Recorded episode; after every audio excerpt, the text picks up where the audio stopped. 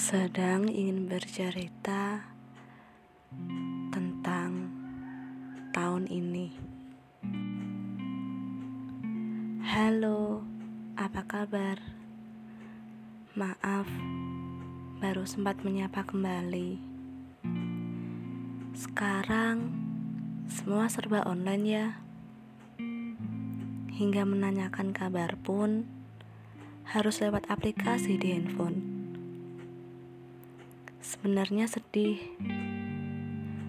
karena jujur pengen lihat apakah kamu memang benar-benar baik atau tidak.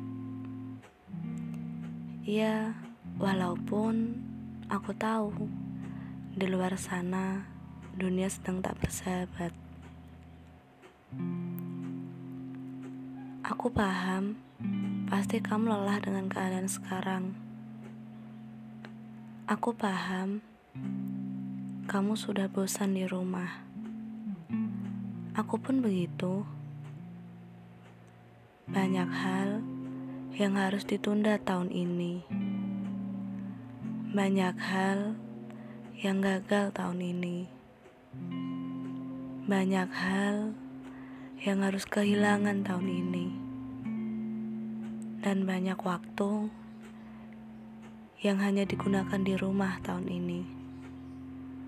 Ya, tahun 2020 ini kita harus lebih banyak lagi belajar mengikhlaskan. Mencoba bilang, ya udah gak apa-apa. Pandemi selesai, kita atur ulang lagi.